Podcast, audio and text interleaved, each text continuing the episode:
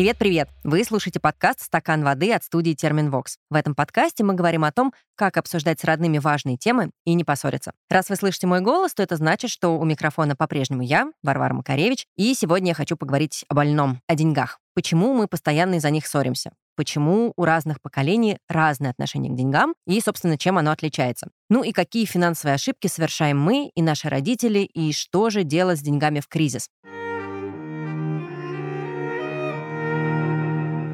Сегодня у меня в гостях Наталья Смирнова, независимый финансовый советник. Наталья входит в официальный реестр инвестиционных советников Центрального банка России. Наталья, привет. Привет. Последняя часть твоего представления звучит очень официально и очень интригующе. Что это значит? Ну, если грубо, это некий список товарищей, которым типа можно верить, потому что они отчитываются за то, что они советуют, и отвечают, если не то посоветуют, своими деньгами. Класс, прекрасно. Мы позвали нужного человека. Наталья ответит за свои слова. Если что-то сегодня мы посоветуем в подкасте, то все вопросы к Наталье. Ты работаешь с финансами. Так точно. Это прекрасно. Мы сегодня как раз говорим про деньги. Почему вообще про деньги столько говорят? Почему это такая важная тема, и почему сегодня она в том числе в центре? Но мне сложно себе представить жизнь без денег. Ну, может быть, где-то там в горах далеко или где-нибудь в период, э, я не знаю, австралопитеков, может быть, это было бы не принципиально. Там, ну, какая разница, ракушечки взял, там поменял, и все хорошо.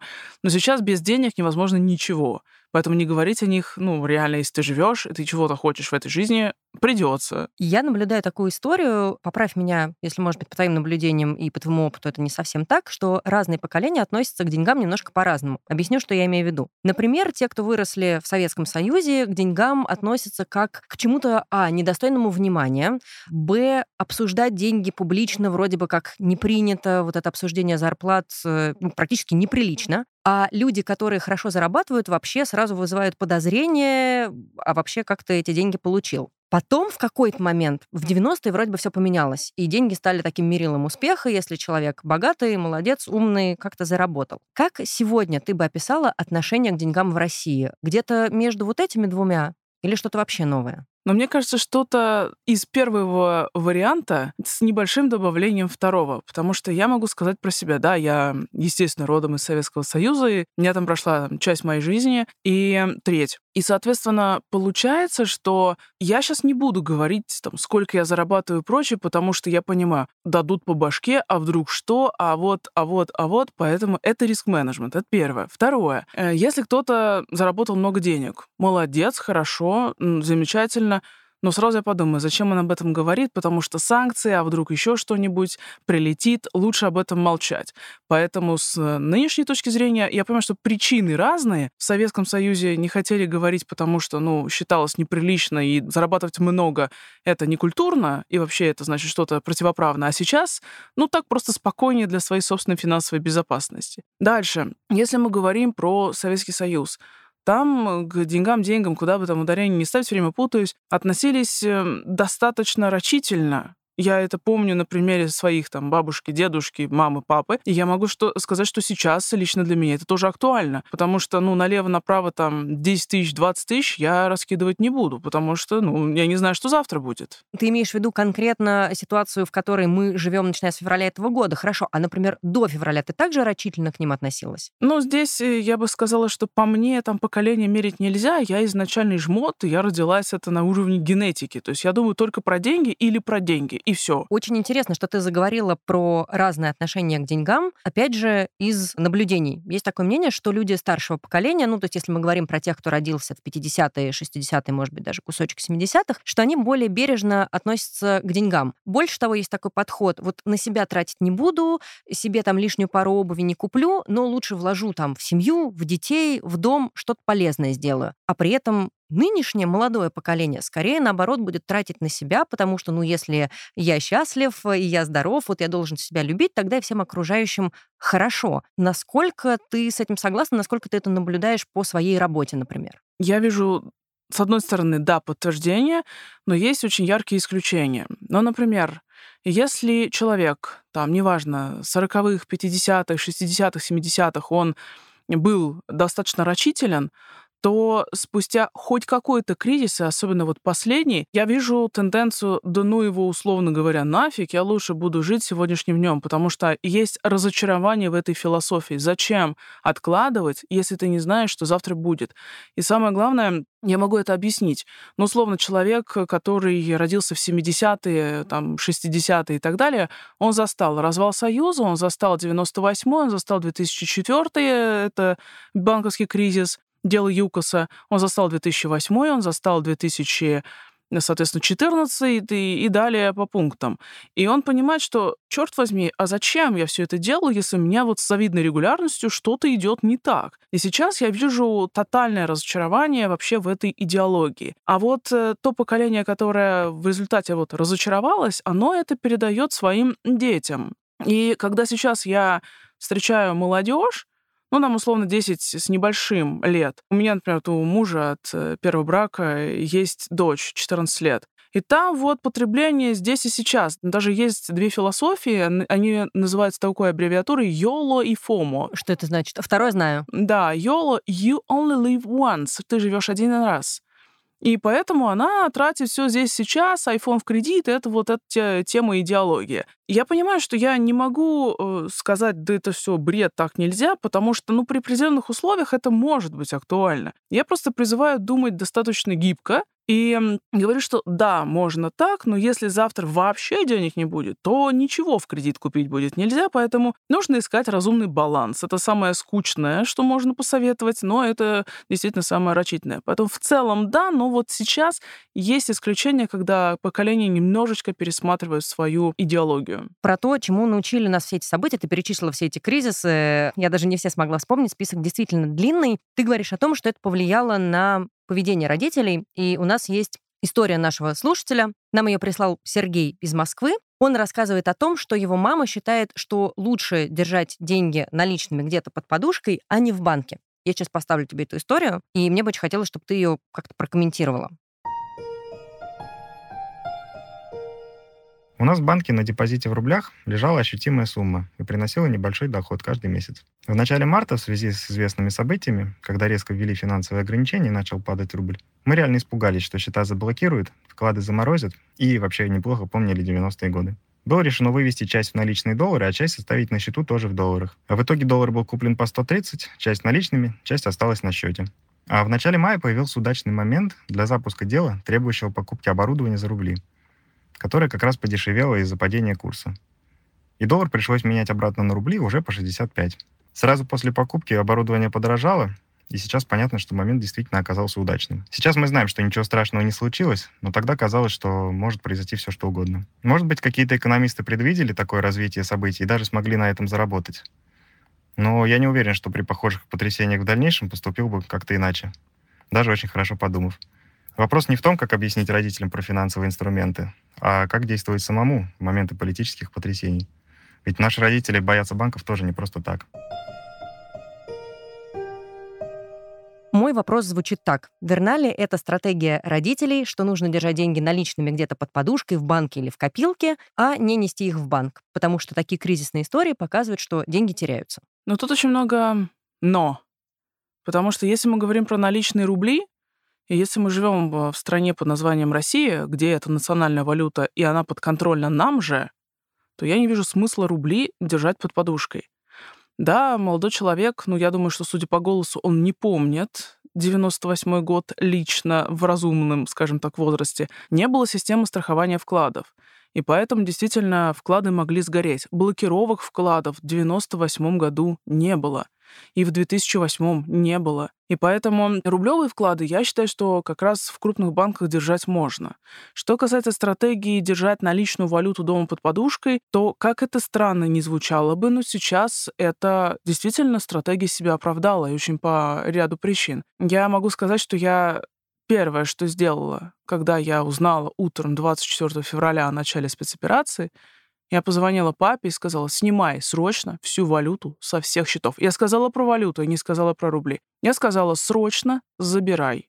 Вот прям срочно, прям вот ноги в руки. Я знал, что у мамы наличная валюта исторически из 90-х лежит всегда в шкафу, и поэтому там можно не звонить. Папа побежал, все снял. Я бы хотела быть вашим родственником, чтобы мне тоже раздавались такие звонки. Он все снял, и евро, и доллары. И теперь, во-первых, у нас нет проблем с отрицательной, по сути, ставкой, ну, то есть с комиссией за содержание валюты на счетах, которые сейчас вносят банки. И нет проблем ну, плюс-минус какими-то заморозками валюты в отношении санкционных банков. А это все лежало как раз в те банки, было размещено, которые вот отказались на линии огня, так скажем. Поэтому эта стратегия себя оправдала частично. Если, например, человек бы мыслил совсем широко, ну, например, если мы говорим про такой абсолютный риск-менеджмент, он бы вообще эту валюту в России тогда не держал, но тогда нужно заходить дальше и понимать, что нужно иметь вид на жительство, чтобы если у тебя вида на жительство нет, нет, и паспорт российский, и, соответственно, это тоже вызывает определенные проблемы. Это уже там целая история. Поэтому эта стратегия частично верна, но не в отношении рублей. Еще раз, рубль нам подконтролен, если что, его всегда можно там допечатать и так далее. Лучше уж пусть он лежит под какой-то процент. Вклады рублевые не морозили. Я, естественно, не говорю про период национализации это там отдельная история. Если мы говорим про валюту, в отдельные моменты, да, действительно, снять наличную валюту становится актуальным. Но если мы говорим про то, что молодой человек озвучивал срочно бежать на все деньги, закупать доллар, то здесь достаточно посмотреть на прошлое. Вспоминаем, ну окей, 2008 год.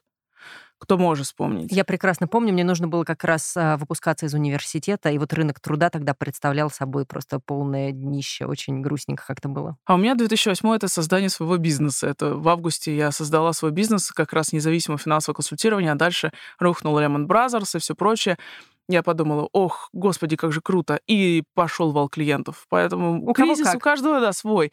Но тем не менее, 2008 год, кризис, и в феврале 2009 в конце, ну там конец февраля, начало марта, доллар был 36. Можно было психануть сказать, ну все, конец, и купить. А потом в 2010-2011 доллар уже был 20 с небольшим. Поэтому не надо закупаться валютой в период, когда что-то очень плохо у тебя в родной стране, потому что ты не знаешь, что дальше будет в плане ограничений с этой валютой, что и случилось в незапамятные времена, ну, в частности, в 2022. Давай чуть позже перейдем к практическим советам. У меня к тебе будет прям пара конкретных вопросов. Если подвести итог, каким еще уроком мы можем научиться у наших родителей? То есть вот э, идея хранить доллары наличными в шкафу окей, можно у них перенять. Есть еще какие-то стратегии экономического поведения у наших родителей, которые классно было бы забрать себе? Ну, у них самое главное есть то, чего нет у совсем молодого поколения, это опыт. Они, по крайней мере, понимают, ага, какие банки уже давно существуют. Дальше. Они понимают, какие основные схемы сори разводилова существуют. У меня папа сам пробовал инвестировать в МММ, заработал, успел вытащить, но теперь он ни в одну пирамиду не войдет, он уже знает, как это все происходит. Ну и твой папа хорошее исключение. Это да. Поэтому вот этот момент. И, естественно, все таки это рачительности планирования. Сколько я помню своих родителей, еще с там, совсем глубокого детства, они всегда планировали бюджет на неделю, они планировали покупку отдельной квартиры, потому что мы жили в комнате до моих 16 лет. То есть это было какое-то долгосрочное планирование, это были вот э, вариации на тему, сколько мы отложим в этот день, на этой неделе, как мы приближаемся к цели. То есть вот эта планомерность — это то, чего мне сейчас э, в молодом поколении, например, не хватает. Там из серии «Айфон сегодня нормально».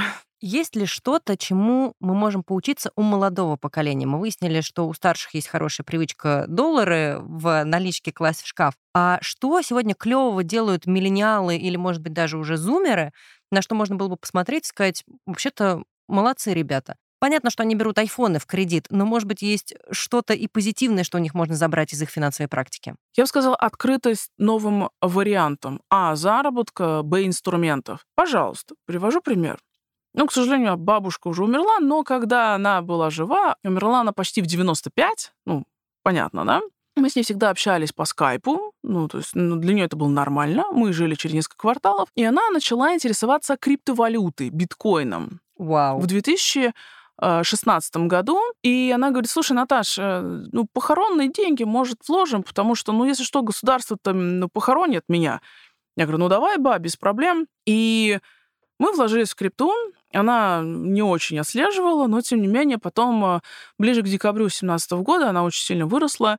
Она говорит, ну что там? Я говорю, ба, ты знаешь, можем похоронить офигенно. Прям вот... Похороны будут просто конфетка. Офигенно, да. В общем, она говорит, ладно.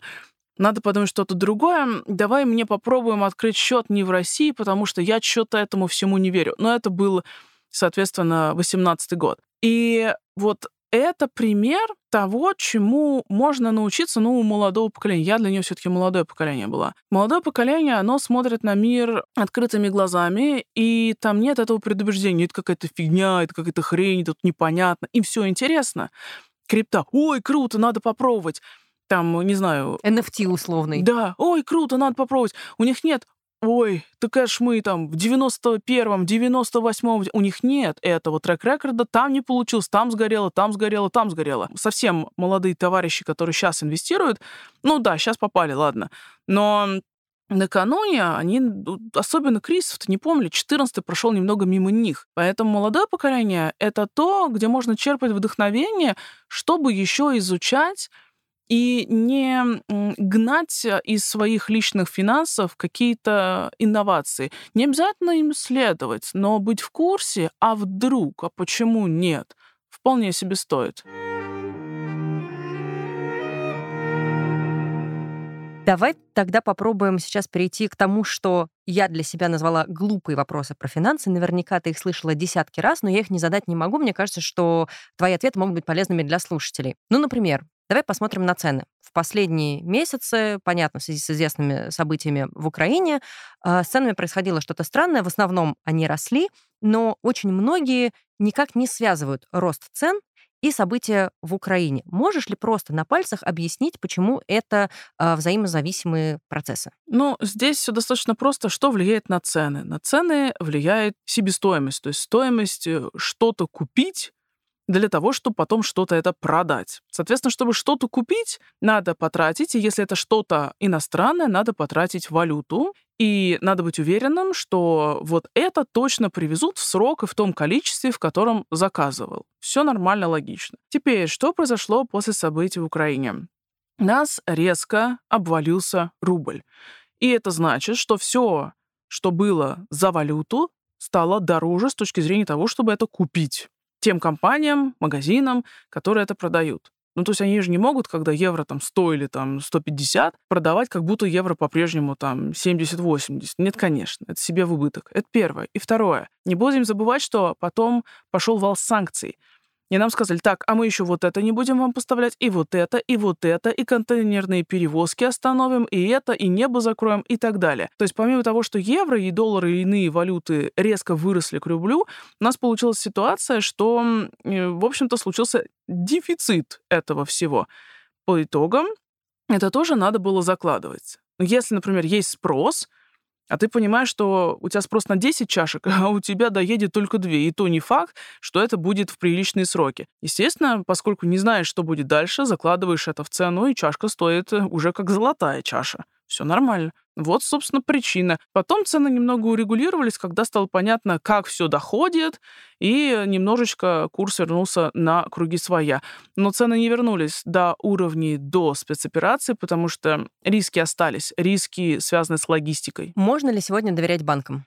Смотря в чем, если кратко. Можно ли доверять им свои деньги и в том, что завтра эти деньги у тебя не заморозят, не отнимут, э, что ты хотя бы останешься при своем? Если это рубли, да. Если это банк э, в числе банков системной значимости, можно просто ввести в любой поисковик банки системной значимости, и там их будет 13 штук. То рубли, да. В отношении валюты я не могу поручиться, потому что следующие санкции могут привести к тому, что у нас даже нельзя будет работать там, с иностранной валютой и так далее. Поэтому да, за рубли я спокойно.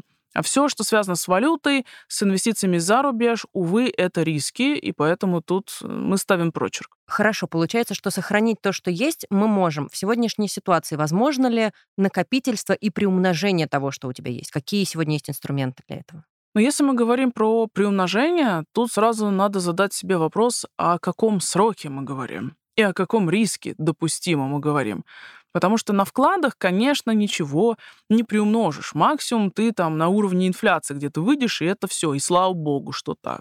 Если мы говорим про облигации, то есть долг страны или крупных компаний, то там будет примерно то же самое, ну, может быть, там на 1-2% больше. Ничего особенного.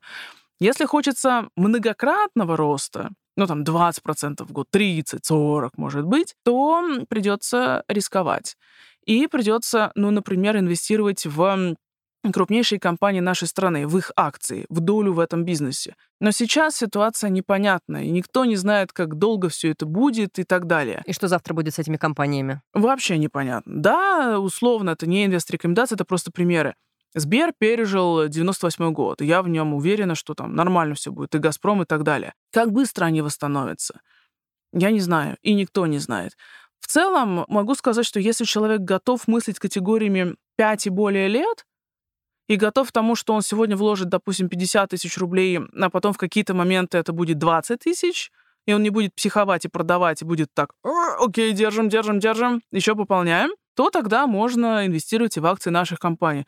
Но это правда рискованно, это правда могут быть серьезные просадки. И это для вот стальных нервов, железных Для тех, людей. да, у кого хорошая нервная система, это то, что я хотела добавить. Ты знаешь, я сегодня наблюдала интересную картину. Я ехала в лифте, со мной ехал мужчина, у него были часы на руке, то, что называется смарт-вотч, и там отображался курс доллара. Насколько сейчас вообще имеет смысл следить за этим курсом, тем более так тщательно, что вот он у тебя на часах, руку повернул, и каждую секунду ты знаешь, что там происходит? Но если ты не играешь на бирже, ну, наверное, нет смысла. Потому что я периодически, бывает, каюсь, грешна, я поигрываю. То есть я там купил доллар, продал доллар, купил, продал, купил, продал. Мне это нравится, и я иногда залипаю в приложении, тут ничего не сделать. Но если ты не торгуешь, то каждый день смотреть на курс, ну, это информативность, я не знаю, там, нулевого уровня, честное слово. Ну, хорошо, вот сейчас на бирже курс, там, не знаю, 60 рублей за доллар. И что? Вот что? Вот, вот что концептуально в мире поменялось? Ничего. А завтра он будет там 61,2. И что? Ничего. Поэтому если человек не планирует какую-то операцию, в смысле купить валюту из-за бизнеса или для инвестиций, или для спекуляций, то, ну, это точно не тот случай, чтобы это иметь в часах и туда постоянно смотреть, честно, как будильник. Одна из тем, которая сейчас очень часто звучит, э, это дефолт. При этом для нас, э, для многих это слово ассоциируется в первую очередь с 98 годом, а, но сейчас говорят, что в этот раз он будет каким-то другим, если вообще он будет. В чем будет отличие и вообще стоит ли его реально ожидать? Дефолт — это когда, условно, заемщик не может расплатиться по своим обязательствам, по долгам. Есть дефолт капитальный, то есть, ну, банкротство, все, привет. А есть технический, то есть деньги есть, но вот именно сейчас по какой-то причине нет возможности выплатить. Дефолт может случиться, но в 98-м он у нас случился, потому что, это сейчас цитата, «денег нет, но вы держитесь». Вот это правда. Другого варианта не было. У нас тогда э, из заначки нашей государственной денег хватало на выплату долга примерно полгода, и все. То есть реально денег не было. Сейчас деньги есть но мы физически не можем их выплатить. То есть раньше мы платили через американские банки. Нам сказали, нельзя.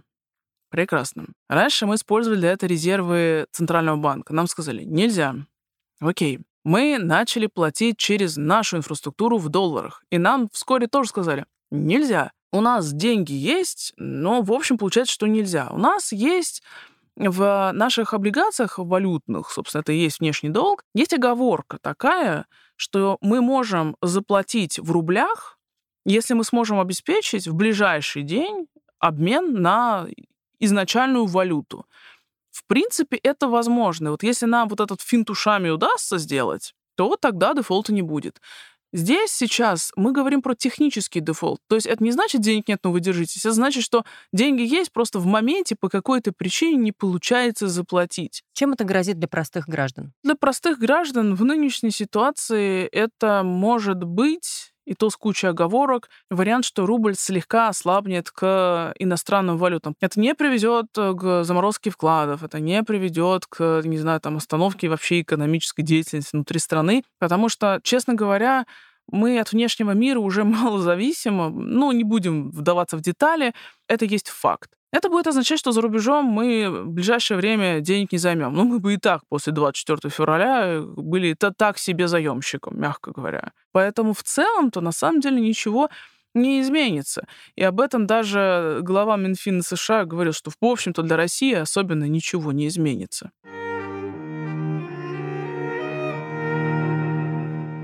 Наталья, классно. Мне кажется, что все твои ответы можно, знаешь, переделать в такие карточки, использовать в разговоре с родными, когда у тебя не хватает каких-то аргументов или знаний, чтобы что-то объяснить. Вот, ребят, если что, просто обращайтесь к нашему выпуску и прям проходитесь по пунктам. С родными, кстати, очень интересно. Иногда дискуссии про э, деньги возникают, и, к сожалению, знаю просто примеры, что иногда эти дискуссии переходят э, в ссоры, ну, вплоть до разводов. Я знаю историю своего знакомого, где мама вложилась в бизнес отца, а бизнес прогорел, и отношения на этом закончились. Такой, может быть, немножко философский вопрос, но почему люди ссорятся из-за денег? Я, например, где-то читала, я сейчас не вспомню первоисточник, что есть несколько краеугольных камней в семье. Ну, речь идет про мужа и жену. Соответственно, вот по этим ключевым моментам они должны как-то совпадать, иначе будет полный привет. Ну, это... такие типа важные ценности. Да, именно речь о ценностях. И это деньги. И здесь речь идет про отношения к риску, отношение к накоплению, к тратам и прочее. И здесь, безусловно, если один там транжира и весь в кредитах, а другой инвестиции и откладывает, мало что склеится. Хотя здесь я немножечко противоречу себе самой, потому что у меня пример моих родителей. Мама — это хоба, она может пойти в магазин за картошкой и купить все, кроме нее. И у нас будет в итоге денег нет, но вы держитесь. Зато у мамы будут новые туфли. Да, и все, у нее там будет, вот она может пойти за йогуртом, прийти с шубой. Это нормально. А папа — это хомяк. Он все постоянно откладывает. И я как-то его спросила, говорю, а как вы не ссоритесь? Он говорит, ты знаешь, у меня от твоей мамы несколько эшелонов обороны, у меня папа военный. И говорит, вот я, например, для себя определил, что вот эту сумму я готов морально потерять, и я ее ей отдаю. И все. Очень разумный папа. Все и никаких проблем. Поэтому здесь вопрос компромиссов, и либо люди договариваются, либо, ну, один понимает, что не изменить человека, он это принимает и просто выстраивает свою стратегию так, чтобы было комфортно обоим обеим. Хорошо, давай попробуем разобраться, как выстроить эту стратегию разным поколениям, потому что внутри семьи у нас есть не только муж и жена, да, но у нас э, есть немножко другая иерархия, когда у нас есть родители и дети, и там деньги очень часто становятся предметом каких-то, опять же, разговоров. Ну, например, вот эта стандартная ситуация, ты приехал, э, не знаю, в детстве к бабушке, тебе всучили деньги, или ты уже во взрослом возрасте пришел к родителям, и тебе тоже что-то там на какие-то конфетки родители пытаются всучить. Как отказаться от родительских денег и при этом их не обидеть? А я, честно говоря, даже не думаю, что надо отказываться. А я делала как? У меня мои родители мне какое-то время, да, там давали деньги. Я их складывала, а потом я вложила эти деньги в их пенсионные программы. И на день рождения подарила маме страховой полис и папе страховой полис. И вот они получают оттуда выплаты. Слушай, как это классно. Мне так нравится эта история. Это, по-моему, отличный пример. Поэтому зачем спорить? Это просто вопросы гибкого подхода. Спасибо, родители. Я вам потом отдам. Просто в другой форме. Вот и все. Хорошо, давай перевернем историю, и я ее сейчас опять проиллюстрирую а, аудиосообщением от нашей подписчицы. Сейчас мы ее послушаем, и мне бы очень хотелось услышать твой совет. Я бы хотела узнать, почему во время того, когда я прошу деньги у родителей, мне становится совестно и дико неловко. Э, со стороны родителей всегда идет понимание. Они понимают, что я учусь, я не могу зарабатывать себе на жизнь, и мне, мне нужны деньги. А мне очень неловко, и я не знаю, как с этим справиться. И не знаю, откуда это ощущение. Как быть в такой ситуации? Деньги нужны, а попросить стыдно. Но здесь вопрос в том, а почему стыдно? В этом надо разобраться. Я, например, когда первые два курса училась, я училась очно, на бесплатном, но мне там на что-то нужны были деньги. Мне родители давали, я для себя просто решила, что я, для меня это будет кредит, который я потом должна буду в какой-то форме вернуть. Ну, честно сказать, я списала на то, что это все-таки родственные связи, поэтому кредит будет как бы беспроцентный. Но я буду стараться, чтобы эти деньги как-то приумножились. И это стало для меня мотивацией уже на первом курсе подрабатывать тем, что я курсовые делала за деньги своим однокашникам и вплатникам, и всем. И уже с третьего курса я пошла работать. И я просто себе записывала, сколько я, начиная с того возраста, когда я подумала, что мне уже стыдно, я могла бы им что-то отдавать, я начала себе записывать эти суммы для того, чтобы потом моя личная книжка, да, и я понимала, что я должна эту сумму им вернуть. Никто мне никогда ничего не говорил, но я это возвращала. Естественно, у нас не те отношения, что я приношу чемодан денег и говорю, так, вот, это вы мне там давали вот на мороженое. Это за первый семестр. Да, там, за 10 лет школы, а это там за это. Нет, но, например, я давала это другим способом. Я э, приглашала их, например, в поездку, но оплачивала все сама. И это как подарок, ну, потому что я делала это преимущественно к 23 февраля, 8 марта, день рождения, Новый год и так далее. Но я эти деньги обратно им де-факто отдавала. Вот интересно, смотри, ты говоришь, что ты это старалась приурочить к какому-то конкретному поводу. Это происходило потому, что ты знала, что родители иначе эти деньги не примут? Я Абсолютно, просто знаю да. такие ситуации, когда ты хочешь помочь, а, а в ответ тебе нет-нет-нет, мне ничего не надо. Да, это именно потому, что я знаю, ну, у меня мама, она такой человек, ну как, она все отдаст э, в пользу бедных. И папа у меня военный, то есть он априори не может ни от кого ничего принять. Еще тем более от дочери. Не, ну тут есть момент. Мне когда 20 лет исполнилось, он говорит, ты знаешь, я вынужден признаться, я очень хотел сына, очень, а я единственный ребенок в семье. Я говорю, пап, и что же дальше ты не пошел? Он говорит, ты знаешь, Неплохо получилось, неплохо. Дети у меня неплохо получается с первого раза. Я удовлетворен. Ты у меня окупилась. Думаю, это лучший комплимент. Да, это высокая похвала, я чувствую, да, от твоего папы. Хорошо, если нет возможности помогать родителям, если нет возможности вернуть им вот этот условный долг и кредит за все, что они для тебя сделали, как тогда выстраивать с ними отношения, чтобы тебе не было неловко, что ты берешь у них какие-то деньги на жизнь? Тут очень сильно многое зависит от того, сколько лет тому человеку, которому неловко брать деньги у родителей. До какого момента это допустимо в твоей возрастной градации? В моей возрастной градации допустимо жить плюс-минус за счет родителей максимум до э, выпуска из вуза. Максимум. Ну, потому что если человек учился в ВУЗе, дальше он найдет работу. И э, сидеть на шее у родителей странно. Я не говорю, что он должен купить квартиру, машину, не только себе, и ездить по, по всему земному шару, нет.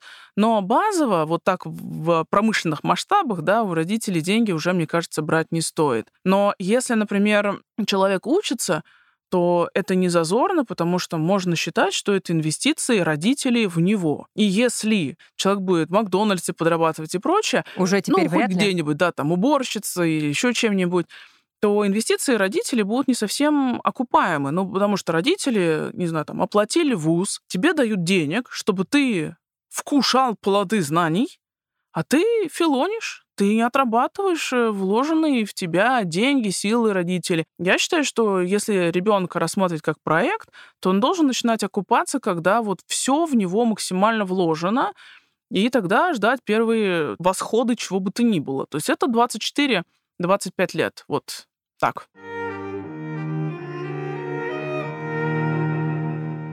Давай сейчас поможем нашим подписчикам, э, у которых, например, нет возможности как-то финансово помогать родителям, но они слушают наш эпизод и могут воспользоваться каким-то твоим профессиональным советом. Как сегодня они могут помочь своим родителям приумножить какие-то накопления? Или, может быть, правильно распоряжаться, э, ужасно сейчас прозвучит, э, своей пенсии, вот той, какая она есть, как разумно подойти к деньгам именно людям старшего поколения? Вот что сегодня дети могут прийти посоветовать родителям? Мам, я послушала Наталью, вот она говорит сделать вот так. Наверное, первое основное, когда у такого родителя возникнет любая идея куда-то что-то вложить, посоветоваться с ребенком. Потому что очень часто бывает, что люди старшего возраста, они очень доверчивы, могут ввязываться во всякие лохотроны. Их легко развести, и поэтому лучше советоваться, это первое. И второе, продолжать откладывать, потому что, ну, я, например, знаю очень многих пенсионеров, которые мне, например, задают вопросы, а когда не поздно начинать накопление? Я говорю, когда вы уже умерли? Вот это единственное, когда поздно. Все остальное это еще можно. Что-то откладывать и так далее. И самое главное, если даже ребенок не может пока помогать, сори, конечно, за такой прямолинейный ответ, ну, надо что-то делать, чтобы смочь. Потому что... Хороший совет. Ну, честно, я могу привести свой собственный пример. Я закончила вуз 20 лет, э, я уже работала с 18, и мне хотелось помогать своим родителям и прочее. Но я зарабатывал не так много. Что я сделала? Я не говорю, что все должны туда ломиться, но тем не менее. Я пошла, основала собственный бизнес, начала как-то крутиться, смотреть, где чего можно заработать. Я могла просто сказать, ну, не получается, вот там 40 тысяч в месяц, я утрирую, 30 тысяч в месяц и так далее. Ну что ж, судьба такая. Но с таким подходом это не помощь родителям. Это какие-то отмазки, и даже я не знаю, как сказать. Поэтому родители тоже должны служить мотивацией идти дальше и зарабатывать больше. Сори еще раз за прямолинейность, но если денег нет, но вы держитесь, надо что-то с этим делать. Есть ли какая-то схема, как разумно тратить пенсию, как распоряжаться своим бюджетом, если он состоит исключительно из российской пенсии? Или на нее можно только выживать? Здесь очень много зависит от того, что это за пенсия. Потому что если это военная пенсия или это пенсия определенных категорий людей, она повыше. Это может быть там 1040. А если человек не сразу выходит на пенсию, а продолжает работать, то у него еще и там так называемая там, гражданская обычная пенсия тоже будет. И это может быть уже там, 50 тысяч в месяц, и с этим уже можно работать и, и, и как-то жить. А если мы говорим про сумму, например, в 20 тысяч рублей, к ней применимы те же инструменты, типа 30% отложи на инвестиции, 30% там на повседневные нужды, а 30% еще на что-нибудь? Честно говоря, боюсь, что нет, потому что, ну, математически у меня не складывается. Если, например, 20 э, тысяч пенсия, коммуналка, в зависимости от того, в каком городе человек живет, ну да, там льготы туда-сюда, ну, допустим, там 4, 5, 6, 7 тысяч в месяц. Продукты питания, минимум десятка, ну, по-любому. Ну, там, телефон, прочее. Куда отложить? Ну, тысячу можно наскрести, хорошо, ладно. И это будет заначка на там, черный день. Все, ну, математически не получится. Поэтому тут, ну, как бы надо было думать раньше. Я могу, например, на примере своей мамы сказать, у меня мама, она человек, который вообще не умеет с деньгами обращаться. Мы него... помним, да, она идет за йогуртом, а приходит с шубой. Да, она, ну, в силу здоровья, она там давно уже не работает, она э, получает госпенсию, там около как раз 20 тысяч. И вот я ей сделаю эту страховку и все прочее. Но страховка была привязана к валюте. И она начала получать сильно больше, чем раньше. А мама у меня такой человек очень занудный. Говорит, ну, э, Наташа, это ты что-то доплачиваешь, что ли? Я сказала, это собянинская надбавка. Это ее успокоило? Да. Теперь э, ее подруги спрашивают, а как ее получить? А вот э, надо было стать мамой Натальи, это была бы у вас такая надбавка тогда. Да, пожизненная.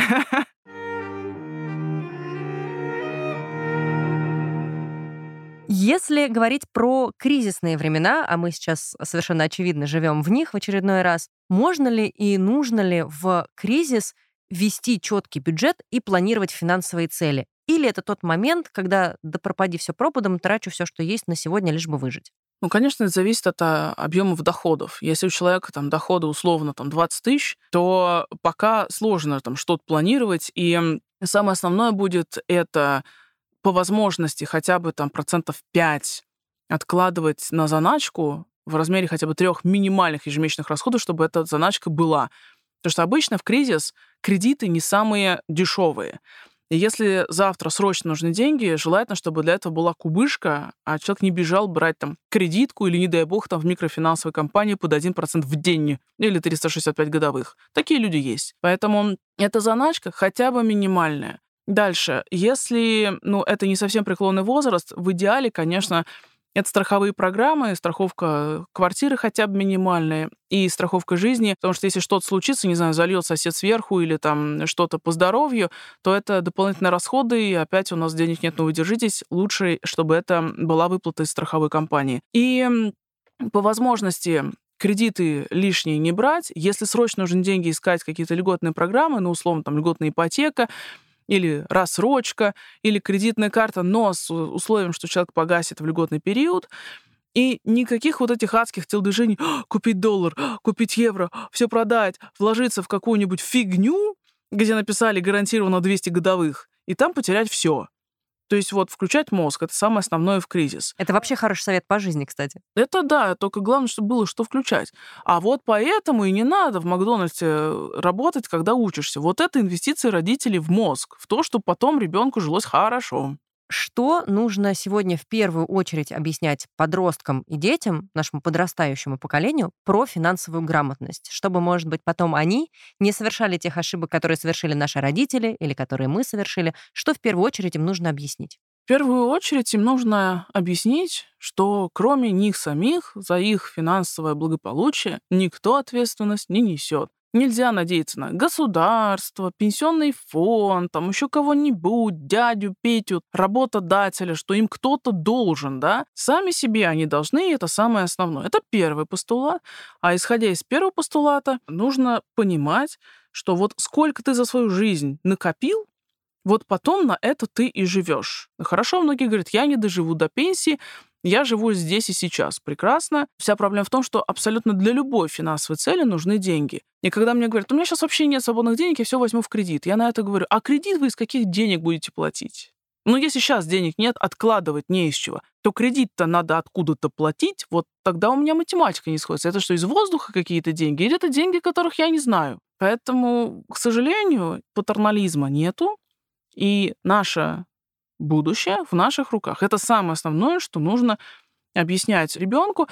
И еще, наверное, третий постулат. Я сейчас теоретик, у меня детей нет, но я бы им, наверное, объяснила так. Нет стратегии, которая работает всегда. Мы живем, к счастью или к сожалению, в стране, где все меняется со скоростью свиста. И поэтому стратегия под названием «все в золото», «все в доллар», «все в это», она может год от года уже устаревать. Поэтому самое главное быть в информационном потоке и чтобы эта информация шла из проверенных источников а не от дяди Васи, дяди Пети, какой-то непонятной телеги, где кто-то что-то написал.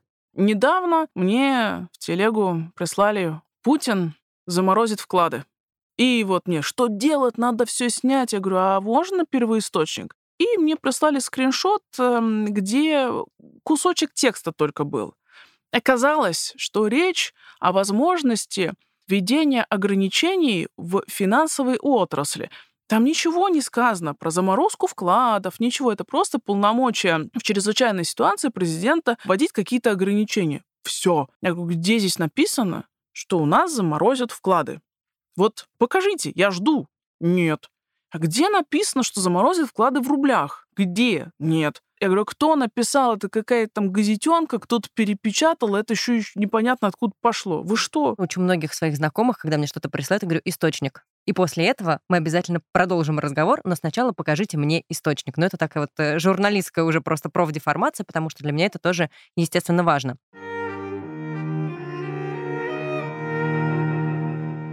Какие основные ошибки совершают э, твои клиенты? Вот от чего бы ты хотела предостеречь э, все поколения, которые нас слушают сегодня? Чего не делать? Ни в коем случае. Не делать, наверное, поспешных решений во всех смыслах. Это очень хорошо сказано было в одном из фильмов все побежали, и я побежал. Вот этого не надо делать. Слушай, ну ведь иногда бывает очень страшно. Кризисная ситуация, ты понимаешь, что действовать нужно быстро, завтра уже что-то изменится, и ты пытаешься в этой ситуации максимально выкружить для себя какую-то выгоду. Как говорится, включаем мозг. 24 февраля у меня начал разрываться телефон. И с тех пор у меня бывают звонки в 3 часа ночи, в 4 утра. И это вот уровень бреда, он варьируется, да. Мне надо купить доллары там по 150. Я говорю, зачем? Ну, он рухнет. Я говорю, кто? Рубль. Я говорю, если мы вспоминаем вот исторически, да, в периоды кошмар, ужас, бросай мешки, вокзал отходит. Вот в эти периоды обычно самый хайповый курс. Что происходит? Давайте вспомним 2014 год, декабрь, когда у нас Центральный банк быстро поднял ставку до 17% и остудил рынок. Я думаю, что сейчас будет то же самое. Не надо психовать. 28 февраля Центральный банк повышает ставку, и потом определенные ограничения, и потом этот же психованный человек мне звонит говорит, ну что, может доллар по 56 взять? Я говорю, ну вот, Шарик, ты балбес. То есть ты мне недавно звонил по 150 брать, а сейчас вот по 56. Я, я все помню, у меня ходы записаны. Кто мне тут рвался по 150 покупать?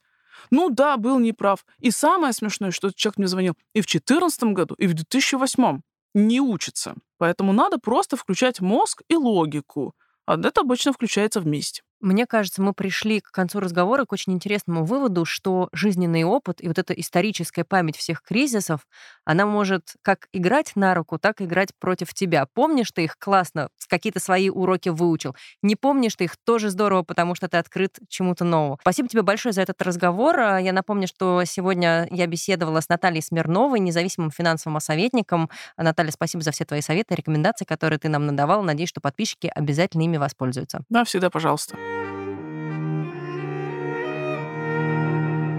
Это был подкаст «Стакан воды» от студии «Терминвокс». Меня по-прежнему зовут Варя Макаревич, и сегодня свои вопросы задавала я. Но вообще-то могу задать и ваши. Для этого присылайте свои истории, вопросы, забавные и интересные случаи нашему боту в Телеграм. Будет идеально, если вы пришлете их в аудиоформате. Мы обязательно все послушаем и постараемся разобрать ваши кейсы в следующих выпусках. Подписывайтесь на наш подкаст «Стакан воды» и слушайте нас на любой удобной для вас платформе. Soundstream, Apple подкасты, Google подкасты, CastBox или Яндекс Музыка. А еще подписывайтесь на наши соцсети Терминвокс, чтобы не пропустить новые выпуски и следить за другими проектами студии. И, пожалуйста, не забывайте пить водичку. Пока-пока.